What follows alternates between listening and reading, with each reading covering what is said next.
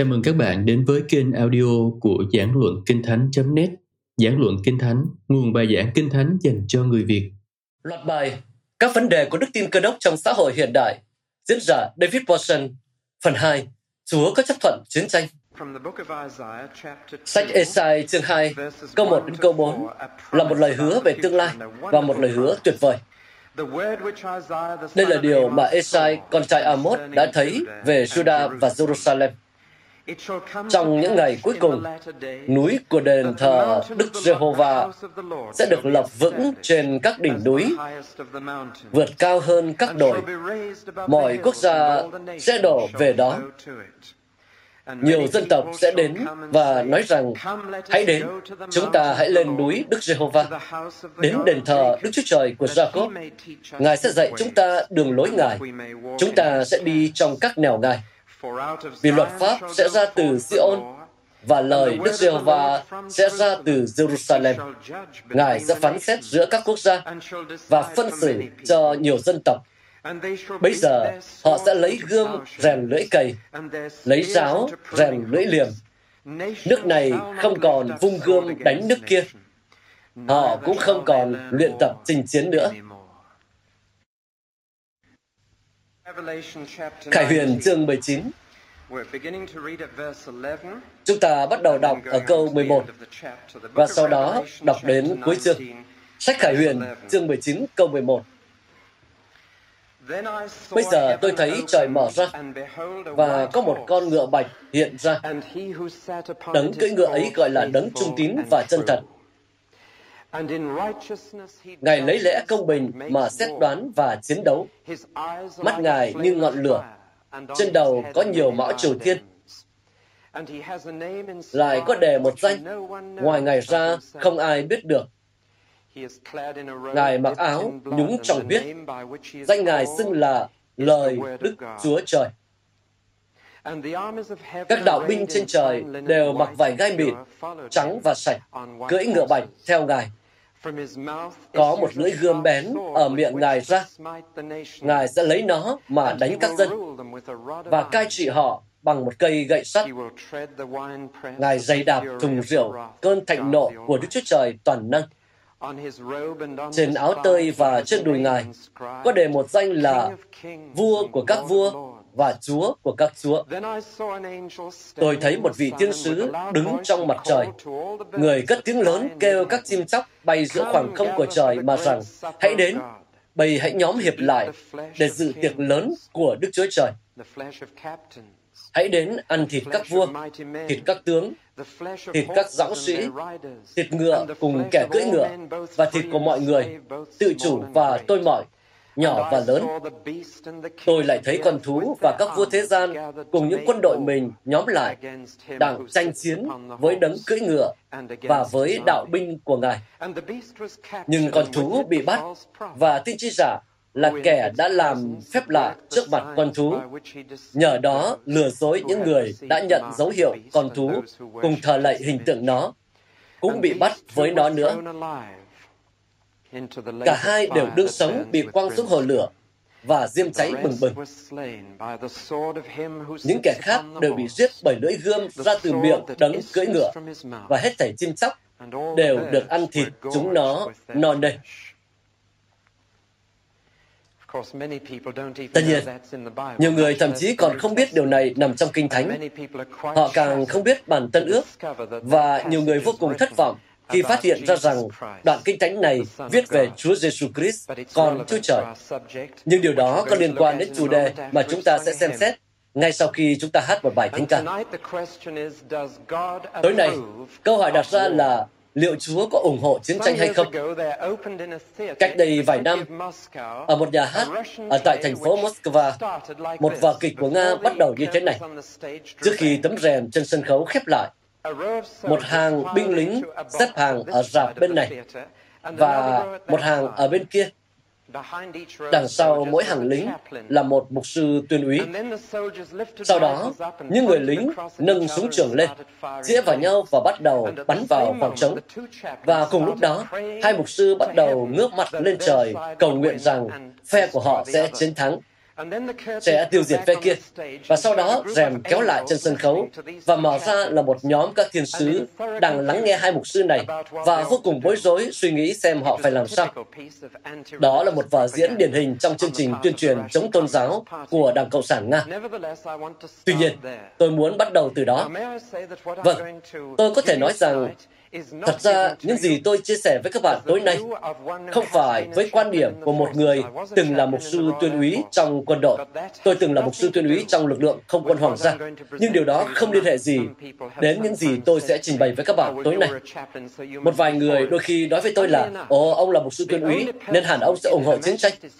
Thật buồn cười là người duy nhất trong lực lượng quân đội hoàng gia không bao giờ được phép chiến đấu cho đất nước mình là mục sư tuyên úy.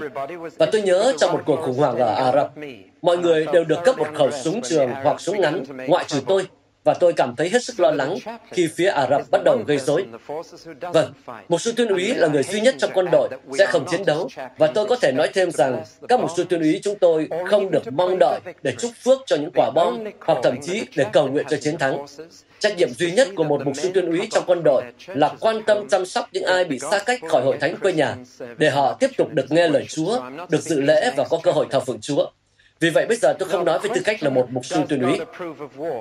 Câu hỏi liệu Chúa có chấp thuận chiến tranh hay không đã không còn là một câu hỏi nhức nhối đối với giới trẻ ngày nay như trước những năm 1961 khi chế độ nghĩa vụ quân sự còn hiệu lực. Mọi thanh niên ở Anh Quốc cho đến lúc đó, mọi thanh niên đều phải đối mặt với câu hỏi là có nên chiến đấu hay không bởi vì anh ta được kêu gọi vào chỗ huấn luyện cách giết người. Vào năm 1961, điều đó đã bị bãi bỏ và từ đó trở đi, chỉ những người muốn nhập ngũ mới tham gia. Và nền an ninh của chúng ta phụ thuộc vào những người sẵn sàng làm điều đó, những người tự do lựa chọn vào quân đội và nhiều người trong số họ ở bên đầu kia sườn núi đang được đào tạo cách giết người. Tuy nhiên, trong một cách khác, câu hỏi này lại là một vấn đề nóng bỏng hơn bao giờ hết, bởi vì vào lúc này có một tâm lý phản chiến, đặc biệt ở thế hệ trẻ. Họ đang gào thét đòi yêu thương theo cách hiểu của họ và không muốn chiến tranh theo cách hiểu của họ. Phần đông thế hệ trẻ tỏ ra ghê tởm chiến tranh và thực sự không ít người lớn tuổi cũng nghĩ vậy. Và tôi muốn hỏi cảm giác phản đối chiến tranh mới mẻ này gần hơn hay xa hơn với đức tin cơ đốc? Đó là một hành động có trách nhiệm để chúng ta có nhiều khả năng tiến đến hòa bình hơn trong tương lai, hay đó là một hành động vô trách nhiệm sẽ dẫn đến tình trạng hỗn loạn và khả năng xảy ra nhiều chiến tranh hơn. Gần đây, mọi người nói với tôi rằng chắc chắn hội thánh phải đi tiên phong trong phong trào phản chiến và nên đi biểu tình chống lại chiến tranh Việt Nam hơn bất kỳ ai khác. Đó có phải là điều mà chúng ta cần nói? Gần đây, đã có một bộ phim do Dicky Atebo thực hiện về cuộc chiến tranh thế giới thứ nhất, mang tên Ồ, thật là một trận chiến đáng yêu và nó soi sáng toàn bộ chuyện này. Nếu bộ phim đó là đúng, và nếu tâm trạng phản chiến vào lúc này là đúng, thì những gì chúng ta đang kỷ niệm ngày hôm nay là một trong những sai lầm lớn nhất mà đất nước của chúng ta từng mắc phải, với cái giá phải trả là hàng ngàn sinh mạng bị lãng phí và bị vứt đi cách vô ích. Đó là cảm nhận của nhiều người trẻ ngày nay về ngày Chủ nhật tưởng nhớ. Họ có đúng hay không? Có phải cơ đốc giáo đúng đắn hơn, nghĩa là phải phản đối chiến tranh và nói rằng đây là một cách ngớ ngẩn vô ích để giải quyết bất kỳ vấn đề gì, bởi vì nó không giải quyết được gì và gây ra nhiều đau khổ hơn những gì nó tránh được. Những cuộc chiến tranh của chúng ta thực ra không hề mới mẻ như tôi đã vừa nói với bạn. Trong 4.000 năm qua, chỉ có 300 năm không có chiến tranh. Và bởi vì cuốn kinh thánh này của tôi kể về một giai đoạn lịch sử trải qua 1.400 năm, Tôi hy vọng trong đó sẽ bao gồm khá khá tài liệu về chiến tranh, vì bạn không thể sống suốt 14 thế kỷ mà tránh được chiến tranh. Không ai có thể làm điều đó. Và tôi thấy rằng có tất cả 313 cuộc chiến được đề cập trong Kinh Thánh. Điều đó là đủ để cho chúng ta nhận biết điều Chúa suy nghĩ, nói và làm đối với chiến tranh. Bởi vì nếu cuốn sách này thật đúng như tuyên bố đây là lời Đức Chúa Trời, thì khá rõ ràng là nếu sách này đề cập đến hơn 300 cuộc chiến, sách cũng sẽ đề cập đến suy nghĩ của Đức Chúa Trời về chiến tranh và liệu Ngài tán thành hay không, và liệu Chúa có bao giờ nói chiến tranh là đúng hay không. Hay đôi khi Ngài nói vậy, hay Ngài luôn nói rằng chiến tranh là sai trái. Vâng, tôi đặt nền tảng của mình trên đức tin rằng đây là lời của Đức Chúa Trời. Các bạn sẽ thấy tại sao trong giây lát. Bởi vì thực ra, nếu chỉ dựa vào một phần của Kinh Thánh, bạn có thể chứng minh bất kỳ thái độ nào bạn muốn đối với chiến tranh. Nếu chỉ lấy ra một phần của Kinh Thánh, bạn có thể chứng minh rằng không ai nên chiến tranh. Đồng thời, bạn cũng có thể chứng minh rằng mọi người phải chiến tranh luôn luôn. Cách duy nhất để có những câu trả lời lành mạnh và cân bằng cho quan điểm của Đức Chúa Trời về chiến tranh là dựa trên toàn bộ Kinh Thánh và không gì ngoài Kinh Thánh cần phải có toàn bộ kinh thánh và giải nghĩa kinh thánh cách cân bằng. Và đó là điều tôi sẽ cố gắng làm. Tôi sẽ bắt đầu với cựu ước. chiến tranh bắt đầu từ rất sớm. Và đó hẳn là hậu quả của tội lỗi. trong gia đình đầu tiên đã có một cuộc chiến giữa hai anh em. và người này đã giết người kia. và trong chính trường sách đó chúng ta nghe về một người đàn ông có tên là Lemech là người đã phát hiện ra cách rèn kim loại và kết quả của việc đó là kết quả ngay lập tức của ông ta là tìm cách để chế tạo vũ khí chiến tranh, vũ khí hủy diệt hàng loạt. Và Lemech đã khoe với vợ của mình rằng bây giờ ta có thể giết 70 người chỉ vì đã làm thương ta. Vâng, ông ta đã khám phá ra cách dùng kim loại và thực sự hầu hết các kim loại được con người khám phá ra đều đã được sử dụng. Trước kia chúng ta sử dụng chúng cho hòa bình, ngày nay dùng cho chiến tranh. Chính việc khám phá ra các kim loại mới đã giúp con người chiếm ưu thế trong các trận chiến. Nên chiến tranh bắt đầu từ rất sớm, và phần còn lại sách sáng thế ký chứa đầy những cuộc chiến giữa các dân tộc. Abraham cũng đã chiến đấu, và những dân khác cũng đã chiến đấu. Hai sách xuất ấn ký và Joshua đều chứa đầy giấy chiến tranh. Hết cuộc chiến này đến cuộc chiến khác, chống lại người Ai Cập sau đó là người Hethit và người Amorit và tất cả các dân tộc khác. Vì vậy, Kinh Thánh thực sự chứa đầy chiến tranh. Tôi đã nghĩ khi đọc lịch sử của Israel rằng họ có tỷ lệ chiến tranh cao hơn bất kỳ quốc gia nào khác. Các bạn có nhớ sáng nay tôi đã cho các bạn xem bản đồ không? Ờ, vâng, tôi không cố ý để nó ở đây, nhưng tôi có thể sử dụng lại nó. Vì tôi đã cho các bạn xem bản đồ vùng Trung Đông và cho các bạn thấy rằng thực tế, miền đất hứa Israel là hành lang giữa ba lục địa châu Phi, châu Á và châu Âu. Và mọi xe cộ giao thông di chuyển giữa các lục địa phải đi qua vành đai nhỏ màu mỡ mà chúng ta gọi là xứ Canaan. Đúng, nếu bạn định sống giữa ngã tư đường, bạn có thể sẽ bị xe cán phải, vì họ sống ở giữa ngã tư đường của thế giới, nên mọi quân đội muốn chinh phục phần còn lại của thế giới đều đã tiến đến vùng đất nhỏ bé này của họ. Và đó là lý do tại sao họ dính vào rất nhiều cuộc chiến. Vâng, chúng ta sẽ tạm rời bản đồ này và bây giờ quay lại cựu ước. Tuy nhiên, trước khi làm điều đó, hãy hình dung những con đường nối các lục địa với nhau. Từ châu Phi, một con đường đi qua Canaan, băng qua sa mạc xuống Lưỡng Hà, và đến Ấn Độ và Trung Quốc. Con đường từ châu Âu đến Ả Rập đi xuống bờ biển qua cái mà ngày nay chúng ta gọi là Liban, xuyên qua Canaan và sau đó đi xuống Ả Rập và ngã tư của thế giới đã từng nằm ở đây ở đồng bằng tại một nơi được gọi là Megiddo hoặc Armageddon. Ngọn đồi của Megiddo và thật thú vị khi Kinh Thánh mô tả cuộc chiến tranh thế giới cuối cùng trong lịch sử là trận chiến quyết định sẽ xảy ra ở ngã tư đó. Và nếu bạn đã nghe thấy từ Armageddon, thì đó là điều mà bây giờ tôi đang nói.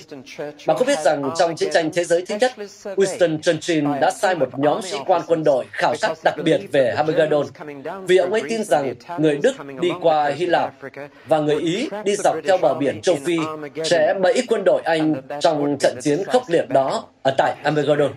Và đó sẽ là trận chiến quyết định trong lịch sử. Ông ấy đã lầm vì Armageddon vẫn chưa xảy đến nhưng ít nhất ông ấy cũng biết kinh thánh của mình đủ để biết thông tin ấy. Vâng, điều đó không giúp ích gì cho chúng ta để tìm hiểu xem Chúa nghĩ gì về chiến tranh. Kinh thánh chỉ giải thích rằng ở đây là dân của Chúa, quốc gia Israel sa vào chiến tranh hết lần này đến lần khác, bởi vì vị trí của họ, điều này chắc chắn sẽ xảy ra. Vậy Chúa nghĩ gì về chiến tranh? Đây là dân Chúa, Câu trả lời của Ngài là gì? Và tôi đã ghi lại năm điều mà cựu ước nói cho tôi biết về thái độ của Chúa đối với chiến tranh. Và buồn cười thay, cả năm điều này đều không thể hiện một bức tranh nhất quán. Có những điều nhất định ủng hộ và những điều nhất định phản đối và một số điều trung lập. Nhưng đây là năm điều rõ ràng đến với tôi khi nghiên cứu Kinh Thánh. Đầu tiên, đôi khi Chúa bảo họ hãy tham chiến. Điều đó hoàn toàn rõ ràng. Chiến tranh là một công tác tôn giáo đối với Israel. Và trước khi họ tham chiến, trước khi tuyên chuyến với bất kỳ ai, họ tìm kiếm một nhà tiên tri và câu hỏi Chúa xem họ có nên ra đi và chiến đấu hay không. Nếu Ngài phán hãy đi và họ đi, thì họ luôn chiến thắng. Và nếu Ngài phán không đi, mà họ lại đi, thì họ thua. Nếu Ngài bảo đừng đi và họ ở nhà, thì họ không phải chiến đấu gì cả. Nhưng hết lần này đến lần khác, họ luôn cầu hỏi Chúa trước khi ra trận. Trong trận chiến tranh thế giới thứ hai, đất nước của chúng ta đã có những ngày cầu nguyện trong đó các hội thánh chật cứng người. Thật đáng ngạc nhiên khi biết điều gì sẽ đưa người ta đến với Chúa, dù là tạm thời. Nhưng chúng ta chưa bao giờ có một ngày cầu nguyện toàn quốc vào năm 1939, trước khi chiến tranh được tuyên bố. Nếu chúng ta là quốc gia Israel, hẳn chúng ta đã có một ngày cầu nguyện quốc gia trước tiên, và chúng ta sẽ cầu hỏi Chúa xem mình phải làm gì. Đó là cách họ thực hiện. Và không nghi ngờ gì, Chúa đã bảo họ tham chiến và Ngài đã bảo họ đem các thầy tế lễ đi cùng. Tôi cho rằng họ tương đương với các mục sư tuyên úy, ngoại trừ việc họ phải cầu nguyện cho trận chiến và họ phải mang hòm giao ước của Chúa. Hơn nữa, trong một số trường hợp, Ngài bảo họ không chỉ đánh bại kẻ thù, mà còn tận diệt, xóa bỏ mọi dấu vết của kẻ thù.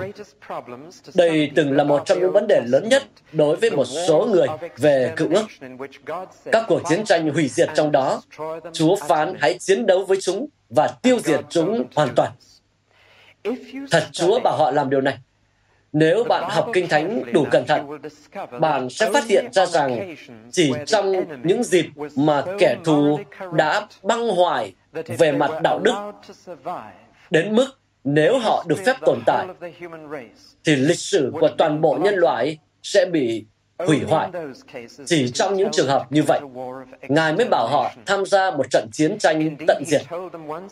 Thực tế, Ngài đã phán với họ một lần rằng họ không được đánh dân Amorit vì tội ác của họ chưa đầy trọn, của dân Amorit chưa đầy trọn. Và khi thành Jericho bị phá hủy hoàn toàn, bạn có biết rằng các nhà khảo cổ học đã phát hiện ra rằng Jericho là thành phố vô đạo đức nhất từng được ghi chép giờ đã đổ nát hoàn toàn.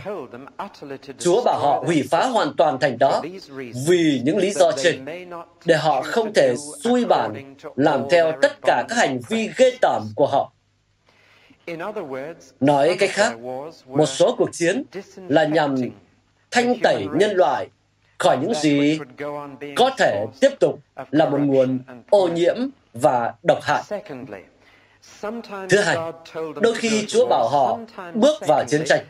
Đôi khi điều thứ hai là Chúa chiến đấu thay cho họ. Ngài không bỏ mặc họ chiến đấu. Ngài thực sự đã tham gia vào trận chiến và làm điều gì đó để giúp họ giành chiến thắng. Đôi khi Ngài bảo họ chỉ cần đứng lên và im lặng nhìn xem Ngài thắng trận, như trường hợp của người Ai Cập vượt qua biển đỏ. Ngài phán, hãy đứng yên thì Chúa sẽ chiến đấu cho các người, và họ sẽ thấy cả một đội quân bị quét sạch bởi một mình Chúa. Đôi khi, như trong lần chiến đấu với Sisera, Đức Chúa Trời đã điều khiển thời tiết và ảnh hưởng đến diễn biến của trận chiến đó. Đã có những người tuyên bố về chuyện thời tiết tốt ở Đăng Cơ. Cũng như vậy, nhưng đôi khi Chúa đã làm điều đó trong cựu ước. Ngài đã tạo ra mưa để làm xa lầy các cỗ xe của Sisera hoặc những sự cố tương tự theo một cách nào đó. Nên vì lý do này, Đức Chúa Trời đã được trao cho một số danh hiệu quân sự xuyên suốt Kinh Thánh. Một là Đức Chúa Trời của chiến trận, một danh khác là Đức Jehovah vạn quân, có nghĩa Ngài là Chúa của quân đội. Đức Chúa Trời có quân đội dưới quyền Ngài. Một Đức Chúa Trời chiến tranh và là đấng sẽ chiến đấu và đấng có đủ năng lực để giành chiến thắng. Và khi Chúa ra trận, thì dân Ngài chắc chắn sẽ thành công trong trận chiến diễn ra hết lần này đến lần khác. David khi đối mặt với Goliath đã nói rằng, Ngươi đến với ta bằng gươm và kiếm, nhưng ta đến với ngươi nhân danh Chúa của các đạo quần, Đức Chúa Trời của Israel. Đức Chúa Trời của quân đội Israel là đấng mà người đã thách thức và David đã thắng trận. Điều thứ ba, rõ ràng xuất phát từ cựu ước là đôi khi Đức Chúa Trời chiến đấu chống lại Israel và đưa quân đội khác đến xâm chiếm đất đai của họ. Điều này đúng với người Assyri, đúng với người Medi, đúng với người Babylon, đúng với một số dân tộc. Và thông qua các tiên tri của Ngài, Chúa đã phán, lần này ta tuyên chiến chống lại các người. Mỗi lần như vậy đều là do Israel bây giờ đã tham dự vào những điều xấu xa và ghê tởm mà họ đã từng quét sạch ở các dân tộc khác. Đức Chúa Trời không thiên vị, Ngài hoàn toàn công bằng. Nếu Ngài quyết sạch dân Amorit vì những tội lỗi như vậy, thì đó là công bằng và chỉ là Ngài làm điều tương tự với người dân của mình khi họ phạm những tội lỗi tương tự. Nên đôi khi Đức Chúa Trời tuyên chiến với Israel. Ý tôi đang cố gắng chia sẻ từ điều này là mỗi khi Đức Chúa Trời tranh chiến với dân của Ngài hoặc chống lại họ, điều đó là hợp lý về mặt đạo đức. Đó là một cuộc chiến tranh đạo đức bởi vì một số tội ác khủng khiếp đã nắm giữ người ta tồi tệ đến mức đây là cách duy nhất để đối phó và ngăn chặn tội lỗi. Đây là một hình mẫu vẫn thường xuất hiện. Vâng, bây giờ điều thứ tư là Đức Chúa Trời không chấp nhận các chiến binh. Vâng, đây là điều kỳ lạ nhất. Nhưng khi vua David nói với Chúa, con muốn xây một ngôi đền vĩ đại cho ngài, Chúa đã nói không.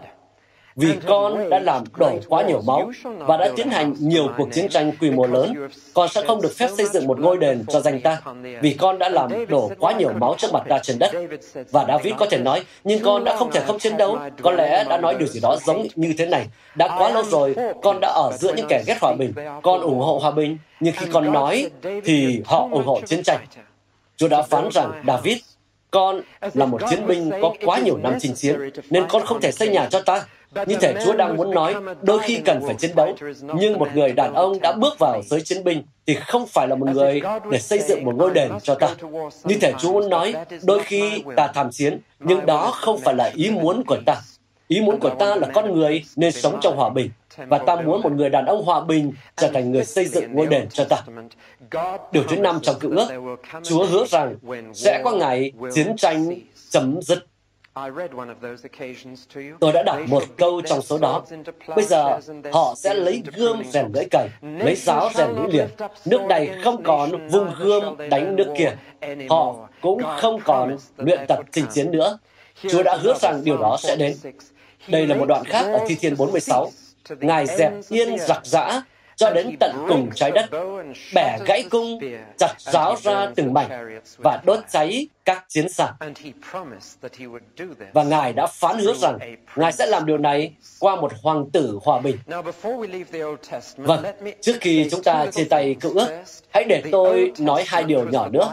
Đầu tiên, Cựu ước là kinh thánh của Chúa Giêsu và Ngài tin đó là lời của Đức Chúa Trời. Ngài không bao giờ phê bình cựu ước, Ngài không bao giờ thay đổi, Ngài không bao giờ sửa đổi cựu ước. Ngài chấp nhận cựu ước như là lời của Đức Chúa Trời. Đó là kinh thánh của Ngài. Điều thứ hai, Đức Chúa Trời của cựu ước là cha của Chúa Giêsu. Nhưng bây giờ chúng ta chuyển sang tần ước và thật buồn cười khi thoạt nhìn thì bầu không khí và giọng điệu có vẻ hoàn toàn khác biệt. Chúa Giêsu từ chối chiến đấu hết lần này đến lần khác. Ngài ở trong vị trí có thể khuấy động đám đông. Những người sẽ ủng hộ Ngài và chiến đấu cho Ngài. Nhưng Ngài không bao giờ làm như vậy. Ngài đã bảo Führer hãy cất thanh kiếm của ông đi. Ngài đến với tư cách một hoàng tử hòa bình và cố tình cưỡi lừa đến Jerusalem. Bạn không thể chiến đấu trên một con lừa. Và vua của Jerusalem đã đến cách đó, nhu mì và tầm thường cưỡi lừa như hoàng tử của hòa bình. Ngài có thể đã thành lập một quân đội vì cảm xúc chủ nghĩa dân tộc rất phổ biến bây giờ, và họ là một quốc gia có lãnh thổ đang bị chiếm đóng. Người La Mã đã chiếm lấy đất nước của họ, và chỉ với một cái búng tay, Chúa Giêsu có thể thành lập một quân đội, nhưng Ngài đã không làm như vậy. Trong số các môn đồ của riêng Ngài, một cộng tác viên được gọi là Matthew, một người tù thuế, và một người đàn ông khác, Simon Selot, lại là một du kích khủng bố chống lại người La Mã, và Ngài sẽ không bao giờ để Simon chiến đấu. Ngay từ cái nhìn ban đầu, điều này có vẻ như đã khác biệt hoàn toàn so với cựu ước. Và câu hỏi cơ bản mà chúng ta phải trả lời tối nay là tại sao Chúa Giêsu từ chối không chịu chiến đấu? Một số người đưa ra câu trả lời mà tôi nghĩ là quá hời hợt, rằng Ngài từ chối chiến đấu vì Ngài biết rõ Đức Chúa Trời hơn ai hết. Ngài biết rằng Đức Chúa Trời là đấng yêu thương. Ngài biết rằng Chúa yêu con người và do đó sẽ không làm tổn thương họ và do đó sẽ không bao giờ tranh chiến. Vâng, hàm ý của câu trả lời này là thế này. Toàn bộ cựu ước đều là dối trá và tốt hơn hết là chúng ta nên xé nó ra khỏi cuốn kinh thánh của mình ngay. Vì nó gây hiểu lầm khi cựu ước nói rằng Đức Chúa Trời bảo họ ra trận. Ngài đã chiến đấu cho họ và họ đã chiến thắng. Tất cả đều là dối trá. Nếu Chúa Giêsu đến và nói rằng Đức Trời là tình yêu thương và bạn không được đánh nhau nữa và Chúa không tán thành chiến tranh, thì điều đó sẽ mâu thuẫn hoàn toàn với toàn bộ lời Đức Chúa Trời trong cựu ước. Bạn không thể giữ cựu ước và tân ước trong cùng một cuốn sách bạn phải loại bỏ một phần và giữ phần kia. Và theo đó, ngay cả lễ vượt qua cũng dựa trên sự hiểu lầm. Nhiều phép lạ cựu ước cũng chưa từng bao giờ xảy ra. Biển đỏ chưa bao giờ bị chia cắt, nó chưa bao giờ được kết hợp lại với nhau. Nhiều điều mà chính Chúa Giêsu đã tin đều là ảo tưởng và không đúng sự thật. Vậy tại sao Chúa Giêsu lại từ chối chiến đấu?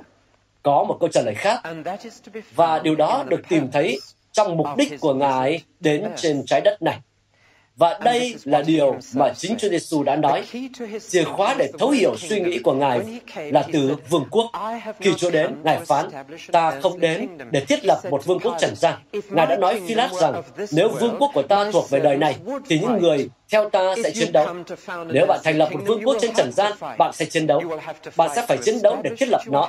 Bạn sẽ phải chiến đấu để bảo vệ nó. Nhưng vương quốc của ta là một vương quốc trần gian. Chúa Giêsu nói, nếu vương quốc của ta là một vương quốc trần gian, thì những người hầu việc ta sẽ chiến đấu. Nhưng Chúa Giêsu đã đến để mang đến vương quốc Đức Chúa Trời, vương quốc thiên đàng, chứ không phải vương quốc của con người hay vương quốc của đất. Và sau đó, Ngài từ chối chiến đấu. Bạn không thể thiết lập một vương quốc thuộc linh bằng sức mạnh vật chất. Tại sao các cơ đốc nhân đã không học được điều này? Tại sao chúng ta có các cuộc thập tự chinh? Tại sao chúng ta có các tòa án dị giáo? Tại sao chúng ta không học biết rằng chúng ta không thể thiết lập một vương quốc thiên đàng với quân đội trần gian? Bạn không thể thiết lập vương quốc Đức Chúa Trời bằng sức mạnh của con người. Bạn chỉ có thể làm điều đó bằng sức mạnh thuộc linh và bằng tình yêu. Do đó, vì được kêu gọi tham gia vào một chiến trận thuộc linh, chúng ta không chiến đấu bằng xương bằng thịt, mà chúng ta đang vật lộn với các thế lực, các thẩm quyền, và chúng ta phải mặc lấy toàn bộ khí giới của Chúa. Chúng ta phải chiến đấu vì đức tin, chúng ta phải vật lộn, chúng ta phải cầu nguyện, chúng ta sẽ tham gia vào một cuộc chiến cho đến khi chúng ta chết. Nhưng đó là một cuộc chiến thuộc linh, và các đốc nhân không được kêu gọi cầm lấy vũ khí thay mặt Chúa hay nhân danh Chúa, hay nhân danh Chúa. Giêsu bởi vì Ngài không chiến đấu. Điều đó là quá rõ ràng. Nhưng vấn đề xảy ra bởi vì người tin Chúa khi trở thành người tin Chúa sẽ không lên thiên đàng ngay. Điều đó nghe có vẻ rất hiển nhiên. Rất khó tưởng tượng một hội thánh sẽ như thế nào hoặc thế giới sẽ ra sao nếu ngay khi ai đó được cải đạo, người đó sẽ được cất vào cõi vi hiển ngay. Bạn sẽ tự hỏi ai sẽ tiếp tục rao giảng. Vâng, nhưng mà chúng ta không được lên thiên đàng ngay và chúng ta còn ở lại trên đất này và chúng ta không thể từ chối vương quốc trần gian mà chúng ta vẫn là công dân. Và một phần của sự căng thẳng trong đời sống cơ đốc là bạn thuộc về vương quốc thiên đàng và thuộc về một vương quốc trên đất nữa. Bạn thuộc về vương quốc Đức Chúa Trời và thuộc về một vương quốc con người. Và ở đây chúng ta bắt đầu cần phải nhìn sâu hơn vào những gì mà Chúa Giêsu đã nói và Phaolô đã nói và Führer đã nói. Và điều xuất hiện ở đây là một người theo Chúa, họ có hai bổn phận với vương quốc thiên đàng và vương quốc dưới đất mà họ còn là thành viên và cũng có những nghĩa vụ nhất định với vương quốc thiên đàng. Người đó sẽ không chiến đấu vì vương quốc đó bằng vũ lực, nhưng bằng tình yêu và thuộc linh. Nhưng với vương quốc trên đất mà người đó thuộc về, người đó cũng có trách nhiệm nhất định. Và bây giờ chúng ta sẽ chuyển sang ý này. Chúa Giêsu đã từng nói rằng khi các con nghe nói về chiến tranh và tin đồn về chiến tranh, đừng rúng động và sợ hãi vì điều này phải xảy ra. Tôi không nằm trong số những người tin rằng con người sẽ tự mình đạt được hòa bình chính trị. Tôi không tin rằng loài người có thể làm được điều đó. Tôi biết rằng chúng ta nói về một cuộc chiến để chấm dứt mọi cuộc chiến. Họ vẫn nói điều đó vào năm 1914. Họ đã nói điều đó vào năm 1939. Và họ sẽ nói chuyện như vậy vào ngày chiến tranh thế giới thứ ba bùng nổ. Là một người tin Chúa, bởi vì tôi tin rằng Chúa nói là đúng. Tôi không tin rằng con người sẽ có được hòa bình bằng cách chính trị. Sẽ luôn có chiến tranh và tin đồn về chiến tranh cho đến khi Chúa tái lâm một lần nữa. Điều đó khiến tôi thoát khỏi mọi lo lắng, căng thẳng về chiến tranh. vì nghĩ rằng mọi cuộc chiến xảy ra sẽ là ngày tận thế. Không phải như vậy. Bây giờ hãy để tôi chuyển sang điều mà Chúa Giêsu đã nói vào cuối cuộc đời của Ngài trên đất. Thực tế là ngay trước khi Ngài thăng thiên, các môn đồ của Ngài đã hỏi một câu hỏi cuối cùng. Họ nói, Chúa Giêsu ơi, Ngài sẽ trở lại thiên đàng. Ngài đã nói về vương quốc thiên đàng, nhưng khi nào Ngài sẽ khôi phục lại vương quốc trần gian cho Israel? Ngài đã nói về vương quốc của Đức Chúa Trời. Thế còn vương quốc ở dưới này thì sao? Khi nào Ngài sẽ khôi phục lại nó? Và Chúa Giêsu đã không trả lời rằng Đừng nghĩ về vương quốc trần gian vì nghĩ thế là sai. Không, những gì Ngài phán là kỳ hạn và thì giờ mà cha tự quyền định lấy, ta sẽ không nói cho các con biết là lúc nào.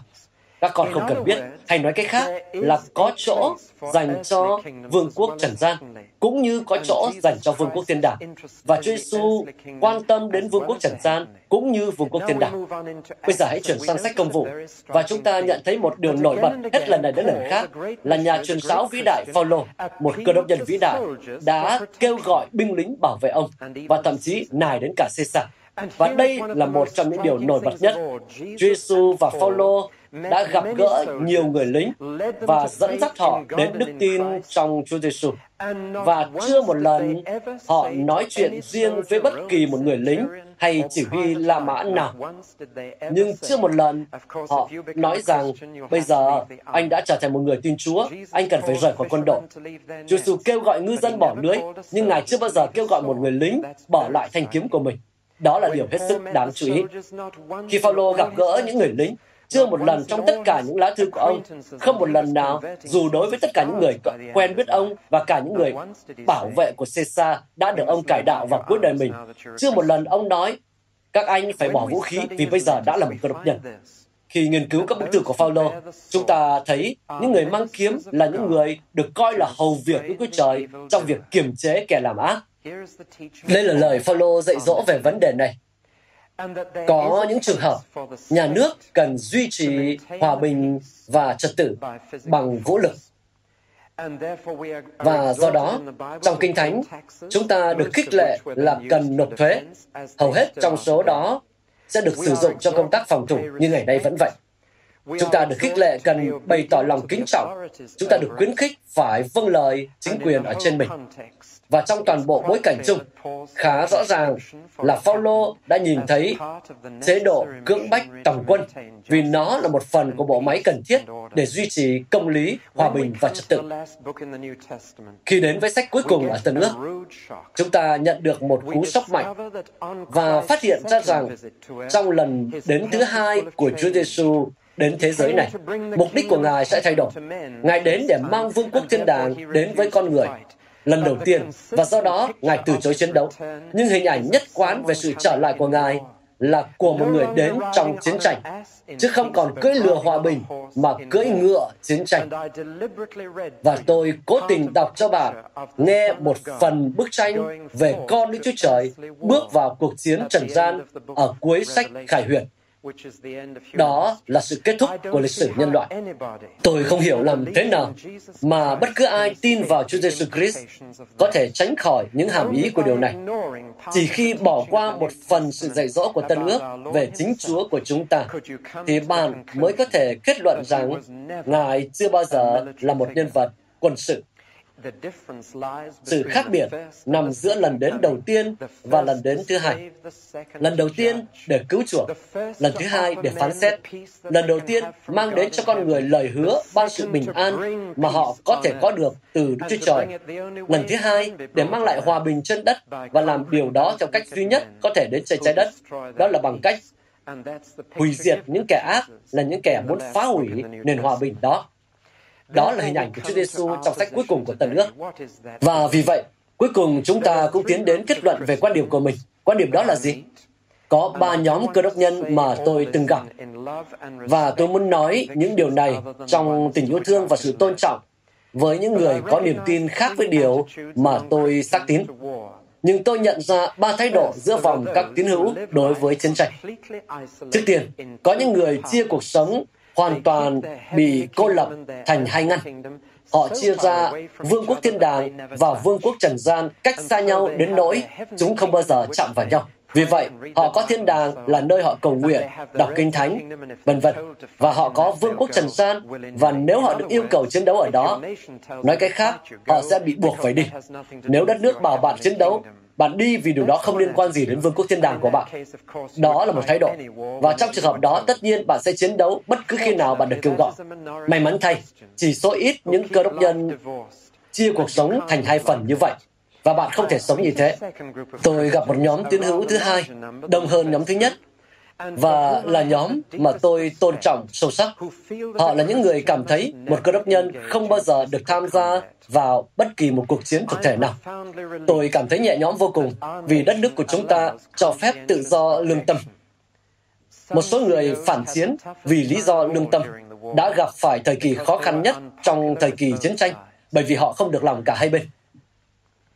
Và tôi có sự tôn trọng sâu sắc đối với những người cảm thấy rằng họ phải duy trì quan điểm rằng một cơ đốc nhân không bao giờ được tham chiến, dù trong bất kỳ hoàn cảnh nào. Và thực ra trong tư cách là một sư tuyên úy, tôi đã giúp một số binh sĩ ra khỏi quân đội khi họ có quan điểm như thế.